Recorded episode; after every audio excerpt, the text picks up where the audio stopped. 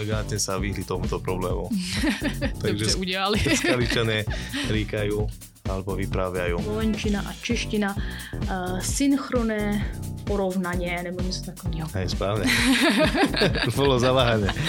Ako by si preložila frázu bocian na bytunku? To jo, ale jako význam toho frazému? To je len taký akože úmol vytvorený. Jo.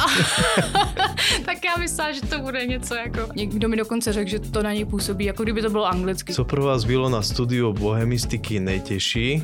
Oblíbené versus neoblíbené předměty. Díky. Krásný hře máš. uh, nejtěžší bylo asi to navazující magisterské kvůli tomu, že jsem ho kombinovala už uh, s tou výukou na plný úvazek. Počúvate podcast Dorozumenia. Z dielne Československej iniciatívy, ktorej stále záleží na tom, aby sme si rozumeli.